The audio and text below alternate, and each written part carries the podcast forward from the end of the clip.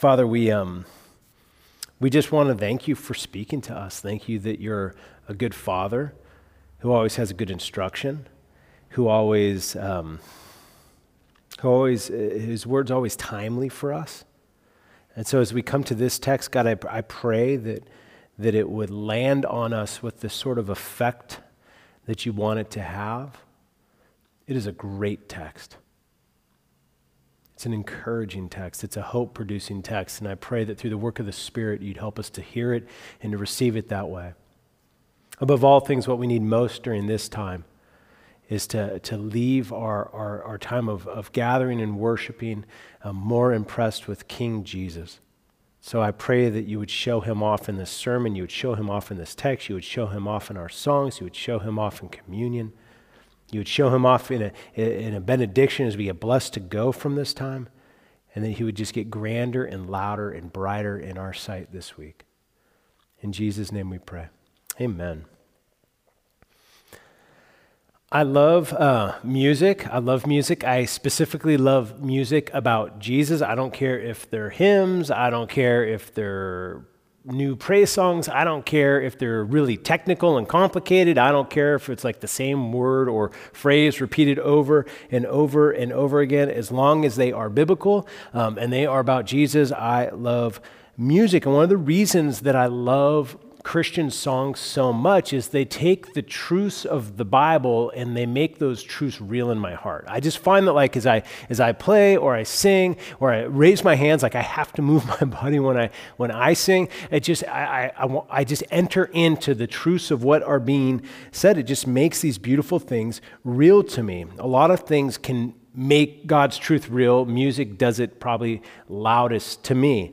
And as soon as I read the passage for today, I immediately began to think of, of some songs. And so I went with it and I actually organized the sermon around three different song titles, and, and which was fun for me personally, and I, and I, I hope is helpful for you because I'm, I'm hoping that the truth of this text becomes very real in your heart because this is a great text. This is one of those texts where if you are not a Christian and, and, and, and you don't believe the Bible, this is one of those passages that's just so good that you are going to want to believe that it's true. Let me give you the three headings or the three songs uh, for this text. In Christ alone, how deep the Father's love for us, and more like Jesus. In Christ alone, how deep the Father's love for us and more like Jesus. If you're able to stand for the reading of God's word, would you stand with me? This is God's really great word. And now, little children, abide in him, so that when he appears, we may have confidence and not shrink from him in shame at his coming. If you know that he is righteous, you may be sure that everyone who practices righteousness has been born of him. See what kind of love the Father has given to us, that we should be called children of God. And so we are. The reason why the world does not know us is that it did not know him. Beloved, we are God's children now, and what we will be has not yet appeared, but we know that when he appears, we shall be like him, because we shall see him as he is. And everyone who thus hopes in him purifies himself as he is pure. Feel free to grab a seat. Let me start with this. Let me give to you what I maybe would say, suggest, um, is the most important commandment that's going to be given in all of First John. It really might be the most important thing in the New Testament. It might be the most important thing in the Bible. It is probably the most important thing in all of human history, which means it's the most important thing for your life at every moment, all the time. And it's in verse 28, and it is this abide in him. Stay close to Jesus. Stay close to Jesus. John uses that word abide six times. If you look up just a few verses earlier, he uses it six times in the span of just a few verses. In fact, he said really the same thing he's saying in verse 28. He said it at the end of verse 27. He just said it, and now he's saying it again. In verse 27, it says, Just as it has taught you, abide in him, and now, little children, abide in him. Abide means to remain, to stay close to, to stay always. If you look up about three or four verses or five or six verses, the context, and it makes sense that John is saying this. He's writing back to a church of people he loves, these little children, he cares for them. What had happened is people began to drift from Jesus. People began to, to reinvent different versions of Jesus, uh, things that are contrary to the Bible as their culture influenced them. The same thing happens now. They, we, we, we get tired of the biblical Jesus, and so we recast him in all sorts of ways. And John is speaking into that, and he says, Stay close to Jesus. There's always this danger. There's always this danger to become dull with Jesus or to get distracted from Jesus, to drift from Jesus, to forget who he is and what he has done. We all have that tendency to downplay. We all have that tendency to grow dull. For, forgetfulness is a human problem. This past um, Thursday morning, I was doing my, my morning uh, Bible time. I'm doing Bible time and prayer. And where I've been recently is, is in the Psalms. And, and so I'm just camped out. And I, right now, I'm just doing like one psalm a day. And then I just prayer journal through it. And the psalm that I was in is Psalm 106. And it's this retelling of, of the history of God's people and really the history of God's power to deliver and save his people in these stunning ways. And I came down to this verse and it just kind of stopped me said this in Psalm 106. It says, They forgot God, their Savior, who had done great things in Egypt, wondrous works in the land of Ham, and awesome deeds by the Red Sea. They forgot God, their Savior, all the intervention, all the deliverance, all the provision that He had done for them. And I just sat there and go, How could they possibly forget? And then it went to, How come I so often forget? And the problem is that when we forget, we, we have to go looking somewhere else to provide the thing that only God can provide. And if you look at the context here, or you look at the rest of the verse of 28, we have to go somewhere with our shame. We have to go somewhere. That's where the verse 28 goes, that we want to abide so that we don't shrink back in shame when Christ returns. We have to go somewhere to deal with our failures. We have to go somewhere to deal with our struggles. We have to go somewhere to deal with our sin. That's why abiding in Him is so important. The first song, the first, the, the song when I read this, just abide in him that I couldn't uh, stop thinking about was in Christ alone. I'm not going to quote all four verses of the song. Let me just highlight a few parts from each of the verses. In Christ alone, my hope is found. He is my light, my strength, my song my comforter, my all in all. Here in the love of Christ, I stand. I don't shrink back in, in, in shame. I stand as he returns. It's talking about in verse 28 when, when Christ returns and he doesn't come as a baby, he'll come as a triumphant king. And if I'm in Christ, I can stand. Go on in this song, it says, Till on that cross as Jesus died, the wrath of God was satisfied for every sin. When I sing, I'm always pounding my chest. I'm like, my sin on him was laid. Every, every single one of mine on him was laid. Here in the death of Christ, I live. In the third verse, it says this And as he stands in victory, sin's curse, it's lost its grip on me for I am his. I always put my hand on my heart, for I am his. He is mine. Just reach out to remind me he's there. Bought with the precious blood of Christ. And the big punchline on this song, as you get down to the last verse, is no guilt in life, no fear in death. This is the power of Christ in me. And it goes, no power of hell, no scheme of man could ever pluck me from his hand. Till he returns or calls me home. Here in the power of Christ I stand. Where else could you possibly go to find that? There is no other Savior that can provide that. There is no other hope that can provide that. There is, there, there is no other forgiveness as sure as what Christ gives. And so John, as he's writing, he's saying, Abide in Christ. Stay there. Stay there. And we do it for a reason. And now, little children, abide him so that when he appears, we may have confidence and not shrink from him in shame at his coming. I used to love to swim. I loved uh, being on swim team. It's how what I spent my summers growing up doing. Uh, uh, 7 a.m.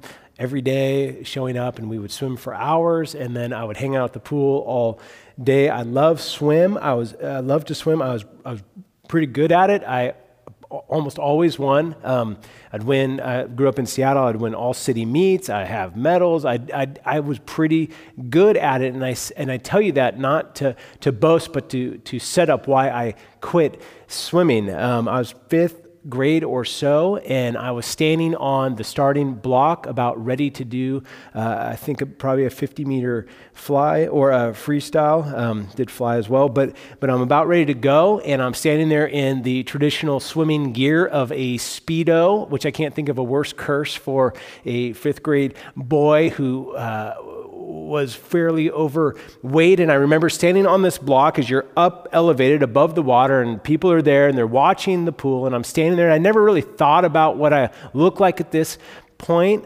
Um, or at least not consciously all the time. And the guy that was next to me that I was about to race, is there's six swimmers that are set up. He looks over at me, he leans in and says, Man, you are fat. As I stood on that block, before the gun went off, I just felt so much embarrassment. I beat him, I won the race, and then I quit swimming. And then I quit swimming. Now, this illustration of, of why I quit breaks down God never mocks us for how we look. I, one of the things I love to tell my kids, pulling from the beautiful verse that says, You are fearfully and wonderfully made, is I love to look at them and say, You are custom made by God Almighty. But there is a reality that some of our actions, when they get exposed, some of the thoughts of our minds as they get seen, some of the things that we've done in our past, our present, and unfortunately our future, we don't really want to be seen by others, let alone Christ as he returns. You know, what do we do with this? How do we have hope to stand before Jesus with confidence and not shame, to stand before the righteous one, as verse 29 references, knowing that we are not righteous? Well, the answer again is this abide in him. Don't come with your performance. Don't come with your, your trophies. Don't come with your accolades. Don't come, don't, don't even come with your failures. Just come in Christ. Come clothed in Christ's righteousness. If you go back to 1 John 2 1, it says, Little children, I write these things so you may not sin, but if you do sin, you have an advocate with the Father, Jesus Christ the righteous. We come wrapped in Him. It's always Jesus all the time. We will stand before Christ. We could phrase it this way we will stand before Christ in Christ. And that's the, the beauty of the gospel that Jesus Christ did what we were supposed to do and failed. And then he went to the cross where he took the punishment we deserved. He was stripped naked that we might be clothed in him, in Christ alone. I love the way J.I. Packer says it in his book, Knowing God. I'm going to quote it a few different times today, but this is a great one. It says this It says, There is no peace like the peace of those whose minds are possessed with full assurance that they have known God and God has known them, and that this relationship guarantees God's favor to them in life, through death, and on forever. This text goes on. I mean, this is a, this is a phenomenal text. In Christ alone, we have everything we need. And then the text goes on and it shows who we have. Verse 1 See what kind of love the Father has given to us, that we should be called children of God, and so we are. We're going to spend, we're going to camp out here for a little bit. We're going to unpack a number of different things that, that, that we see in the love of the Father. First is this, this display of his love. The word see, this first word is like, behold, I want you to see this. John is excited. There's an enthusiasm to what he's writing. He's trying to, he's trying to get this church, he's trying to get followers of Christ to wake up to who God is and the type of love that he provides. He's saying, I really want you to get this. It's so good. Don't miss it. Let me ask you something. When, when you think of God, what's the first thing you think? When you think of God, what's the loudest thing that comes to mind? I'm going to say it like this What's, when you talk to God, what's the most common title that you use? Or maybe more simply, I could ask it this way if you could pick just one word to describe what God is like, what word would you use? And, and there's a lot of them. There's a lot of them. God reveals to himself to us in many ways. We could say he is holy, which he is. We could say he is love, which he is. We could say he is all powerful, which he is. We could say he is majestic, which he is. The Bible tells us the highest heavens cannot contain him. How often do you use this word? Father. So, what John is trying to alert our attention to, he's like, see what kind of love the Father has for us. J.I. Packer, in Knowing God, he says it like this He says, If you want to judge how well a person understands Christianity, find out how much he makes of the thought of being God's child and having God as his father. If this is not the thought that prompts and controls his worship and prayers and his whole outlook on life, it means that he does not understand Christianity very well at all. Father is the Christian name for God obviously we have all sorts of names for god but i, I love that insight and I, I, like john is like i want you to see this. I want you to see this because like what packer said he's like if this is not the thought that prompts that we have god as father it prompts it controls our worship our prayers our whole outlook on life. That's what john is trying to do for these, these christians and that's what god is trying to do through his word for us that the thought that we have a father that it would change everything We don't just have a father, we have a certain type of father. What this text says see what kind. What kind of love? This is speaking to quality. The, it's the quality of his love. That word for kind is used um, just seven times in the New Testament. Every time it's used, it, it has this sort of like sense of like wonder or splendor or amazement. It literally means, the word literally means of what country. So it might be used like at a, at a harbor port or something. Someone might use this word and say, like, of what country are you from? What, what this is saying is like, where does this type of love come from? To get a sense of what kind of love this is, it might be helpful to talk about the, give a little historical context on adoption at this time. When people were adopted and brought into a family, um, this is typically how it worked out. There, uh, you might have someone who is, who is wealthy, who, who had property, who had a lot of possessions, but they had no heir. They had no son to carry on the family name. They had no, no son to carry on the legacy for, for, this, for this individual. So, what they would do is they would go out and they would try to find another son. So it wasn't, it wasn't often young, it was actually older. They would find someone that was already adult that, that, that needed to be brought in. They, they maybe were very gifted or smart or talented or whatever, but they, they lacked resources. And so what would happen is this person would basically go around and there'd be job interviews to see who's going to be a worthy son to now become, to be adopted and to become my son that I might have an heir.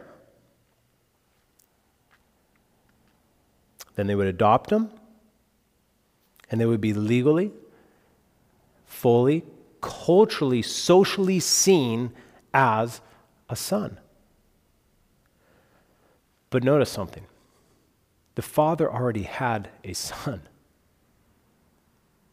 He didn't just have a son, he had the son. He had the son that never failed, that never blew it, that never got angry, that never disrespected, that never dishonored, that never talked back and then, not just he didn't do the negatives, he always did the right that he was supposed to do. He didn't just have a son, he had the son, he had the perfect son. And in light of all of that, God wanted you.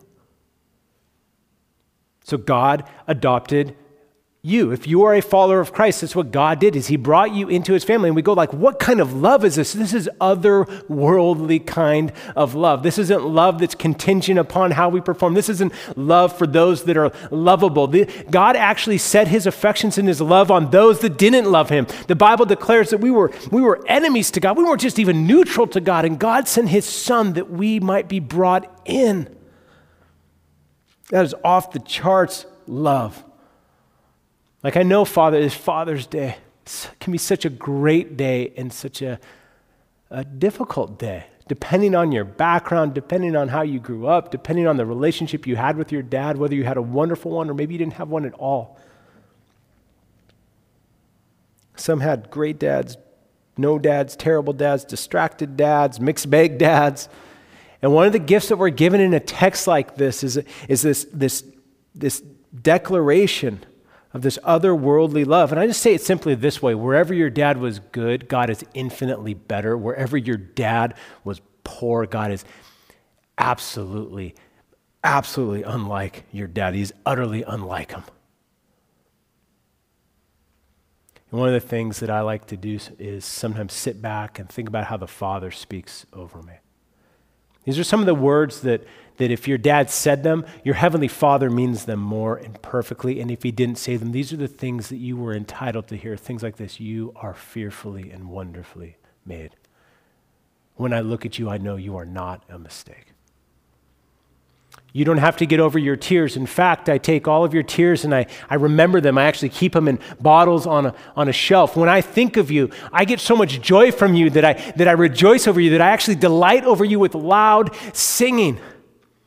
This is what your heavenly Father says. All I'm doing is taking Bible references, things like this. You can always come back to me.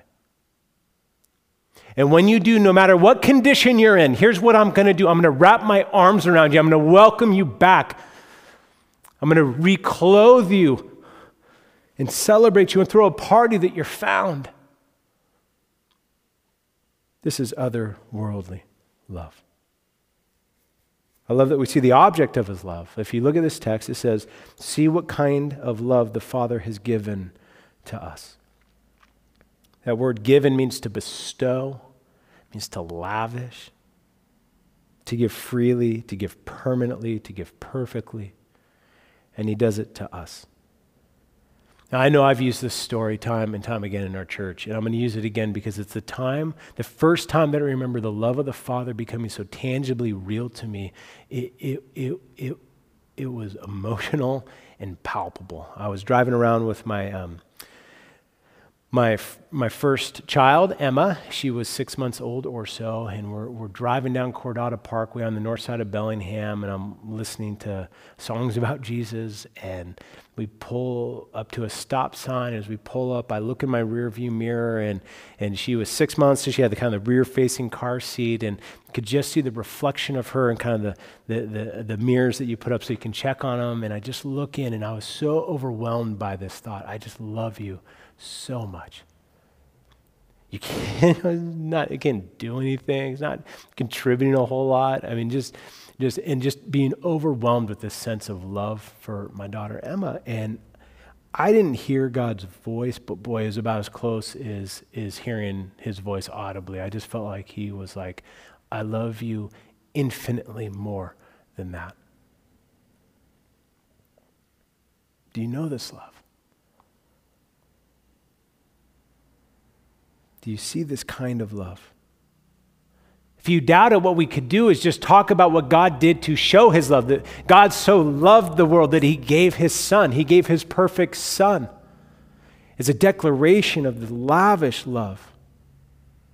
Look at the result of this love. We're, we could do so many things that we could talk about in the result of this. I'll just give you, I'll give you two things. We'll talk about the result of this love as a new identity and new ability. Um, it's a life changing identity. Let me read it again. See what kind of love the Father has given to us, that we should be called children of God. Packer, he makes the insight that Father is the Christian name for God. I love that. I love that. But do you know what God's name for you is? My child. God's name for you is son. God's name for you is daughter. This new identity is a really big deal. John Owen, he described adoption as the great and fountain privilege. For it flow everything else. John Murray said of adoption is the apex of grace and privilege. J.I. Packer, in Knowing God Again, he says this. He says, To be right with God the judge is a great thing, but to be loved and cared for by the Father is a greater. Darrell Bock says it like this He says, Forgiveness isn't an end in itself. The point of forgiveness is to remove the barrier that stands between us and God so that He can give us His Spirit and bring us into His everlasting family. In Christ alone, we are given the deep love of the Father. How deep the Father's love for us, how vast beyond all measure, that He should give His only Son to make this wretch His treasure. Let me try to personalize this a, a little bit for you about how big of a deal having a father is. My wife and I, we were in Ethiopia and we were adopting our youngest son, Judson. And we were there just a few days, and it a, a Christian orphanage. And the person that ran it uh, uh, found out that I was a, a, pastor. And so when we were at the, the, the kind of final gathering at the, uh, at the orphanage, he, uh, he asked me to, to preach. And so we're in this room, and there's 60 or so um, kids that are waiting for forever homes gathered in this room, and I'm holding Judson, who's 10 months old, and I'm supposed to preach to this, this room. And so I just went to this text. I just went to 1 John 3 1. And I don't know, I don't know what I said, but here's what I know. When I got to the idea that God is our Father and that we get to be children of God, and how whatever the, the, the person that ran the orphanage is, he's translating, he probably said it way better than me, but whatever truth about God being Father, when it landed on a room of 60 orphans' hearts, boy, they jumped up and they danced and they shouted and they clapped and they cheered because they know what it's like to not have a father. Do you know how much having a father is worth? Who's always wise and always kind and always loving and always generous and always gracious and always there and never annoyed. See what kind of love the Father has given to us that we should be called children of God. It's life changing identity. It's, it's, it's a never changing identity. The word called, the, the, the, um, the grammar behind it, it it's, it's in the sense, it's, it's like a once and for all reality that once you're called this, it's always yours. You never have to be worried about being sent back. You never have to be worried about being uh, stepped over. You never have to be worried about being locked out. You're called. Today is. Um, my uh, youngest daughter's what's known as her gotcha day. We adopted Lily from, from China, um, and I, I get permission from my kids to share this. And, and gotcha days in our family are a big deal. This is the day like we got you. Like we, we, we, we traveled the world for you. We've been praying for you. We've been longing for you. We, we, we will do anything it takes to come get you. And I still remember the first day that I got to, to meet Lily and to, to hold Lily. And, and when she came into my arms and close to my heart, there's this feeling of like, I will never let you go again. When you became a Christian, you weren't just forgiven, you were adopted into God's family forever. I've used this before, but if you're a follower of Christ, the day of your conversion was your gotcha day. God, God, God was like, I got you, and I will not let you go. See what kind of love the Father has given to us that we should be called children of God. And so we are.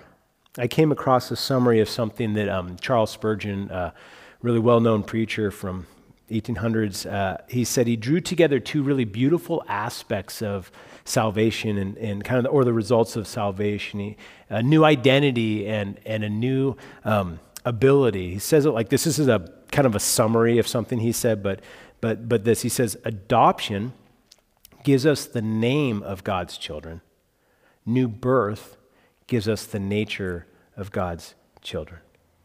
And that's actually what we see in the surrounding context. God is calling us his children, but it's not just that he, he adopted and brought us in, it's that we're actually reborn in some way. If we, we look at 1 John 3 9, says this um, it says, No one born of God We go over to, to 1 John 5 1. It says, Everyone who believes that Jesus is the Christ has been born of God. And it's actually what we saw in verse 29, which we'll cover a bunch more next week. But in chapter 2, it says, If you know that he is righteous, you may be sure that everyone who practices righteousness has been born of him. It means you have a new ability.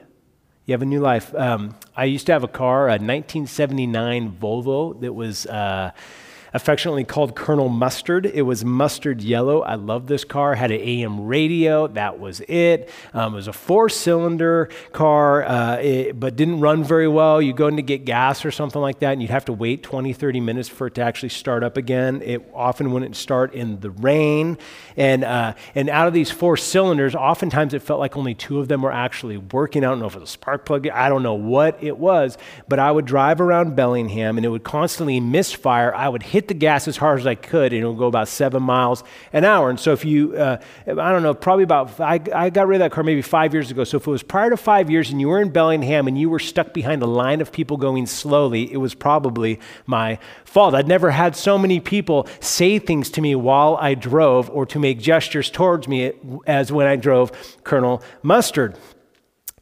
I got a new car, and it was great because it worked. When I hit the gas, it would actually go. It had new ability. Next week, we're going to spend the whole sermon looking at how we grow. But for, day, for today, texts like this, they remind us that we can. They remind us that we can, that we're adopted as sons and daughters, but we're also given new life right now in the Son. Let's look at verse 2. I'll speed it up a little bit. Verse 2. Beloved, we are God's children now. And what we will be has not yet appeared. But we know that when he appears, we shall be like him, because we shall see him as he is. I'm going to read it one more time. I, I, don't know if I could think of a more encouraging verse than this. Beloved, we are God's children now, and what we will be has not yet appeared, but we know that when he appears, we shall be like him because we shall see him as he is. The idea of seeing Christ is what's known as the beatific vision, to, to see Christ face to face. And, and when we see him, we will be transformed to be like him. There's many ways we will not be like Christ, but we will, we will in very real ways reflect Jesus more adequately and accurately. Right now, we're justified in Christ alone. One day we will actually be just. Right now we are adopted in Christ. One day we will actually be glorified. C.S. Lewis, in his book, The Weight of Glory, has this, it's a great, great essay, but in it he, he makes this reference to like, um, he says, the people that you, that you work with and you play with and, and you're married to and, and, and, and you go bowling with and you, like the people that you're around, if you could see, who they're going to be in glory. When Christ comes back, if they're Christians, he says, if you could see how dazzling they'd be, you would be tempted to fall down on your feet and worship them. I've always loved that. Talk about encouragement. You look at a text like this one day we will be like him, for we shall see him as he is. We will be so beautified, it is unreal. One day, dear Christian, in Christ alone, when He returns, you will have no more moral compromises. Not one. You will have no more stray thoughts. You will have no more callous words. You'll have no ebbs and flows in the spirit of your affections for Christ. They will always be full. You will love deeply and consistently and perpetually. You won't, it, it, one of the great promises that we'll have when Christ returns is it, we won't just not sin, we won't even want to anymore. Imagine that. Imagine being set free from the temptations. Imagine that the battle is finally done. And it will just get better and better. You know, what if he went through life with this verse? Beloved, we are God's children now and what we will be has not yet appeared. But we know that when he comes back, we'll be like him. What if he went through life with that? I am the very best at terrible self talk. I'm better than anyone else at tearing myself down. Um, and I have this horrific habit of uh, staring in the mirror. I'll go in the mirror in our, in our bathroom and I'll stare at myself, just right in my eyes, and I'll just say, You stink. You are such a disappointment.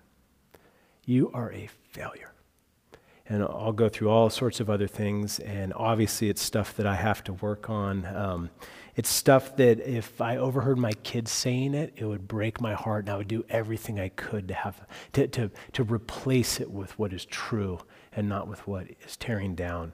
Um, I was sharing this with Pete, uh, a community life pastor, and he said, Hey, Rob, let's do this. Why don't we do a little challenge? For the next week, no negative self talk. But the reality is, I can't just take away something I do. I have to replace it with something else. And so I began to replace it for a week. And guess what? It was a much better week. How about you replace your self talk, if it's negative, with this I am a child of God? Just look yourself dead in the eye. I am a child of God. I am deeply loved by the Father and I am destined to look like Jesus. You didn't do it in second prayer. You are destined to look like Jesus. Just look in the mirror. All you're doing is declaring the truths of this text, which we have because we are in Christ alone. Let me give you one more verse as we wrap up. Verse 3. And everyone who thus hopes in him purifies himself as he is pure. Uh, you got to know that I really debated the title of, of this sermon quite a bit the, the Christian stay children, but not childish. And the reason I debated it so much, I mean, I wrote and rewrote lots of options um, because I didn't want to be scolding. I didn't want to end with like a weight of burden. Okay, so, okay, now God's our Father, but we better like, we, we better perform now. Um, I kept the original though because I'm hoping that you hear the last part of it is liberating and inspiring and hope producing because it really is. In Christ, it really is. It's saying this that if you are the Father's sons and daughters, you are destined to look like the Son, and that future reality is coming true even now. You don't have to wait to look more like Jesus. I thought um, a lot about my kids as I walked through this, this sermon as a dad on Father's Day.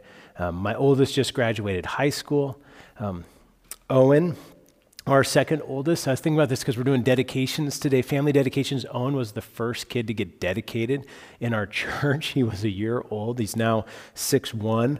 Um, I have to have him sit down when I need to talk to him. Um, Lily and Judson are, are 13 and almost 13. They are growing and maturing, and it is so wonderful to see. But here's the deal their maturing hasn't changed anything about their place in our family or my heart. It hadn't changed anything. Hadn't changed anything. They've always been my sons and daughters. I tell them this I love you, I adore you, you are my children, you will always be my children. And I think they're cool, I think they're accomplished, I think they're kind, I think they're fun. But the reality is, who they are hasn't changed anything about how I love them. So, like as we look at verse 3, it's saying you are destined to be like Jesus, and that work can start now, but here's the deal the Father loves you regardless. It's true with the Father. You're His. That's what matters. And I, I, in my notes, I said, you know, thanks be to God that we can grow up a bit, and we're going to do next week all on that, but thanks be to the Father that our growth never determines our place in His family. Let me string together the songs. How deep the Father's love, how deep the Father loves us to give Christ alone for us, so that Christ will be truly formed in us. Let's pray.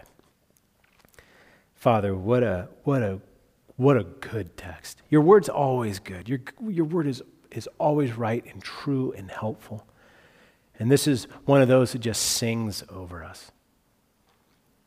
Might we come to Christ alone? Might we know how deep your love is? And might we know that we beca- can become more like Jesus and one day we will be like him? And we thank you that it's all of grace working on us, working through us, working to us. We look forward to the day when Christ comes back and we're clothed in Him so we don't have to shrink back in shame, but we can stand before Him And as we look on him, that we will be changed to be like him. In Jesus' name we pray. Amen.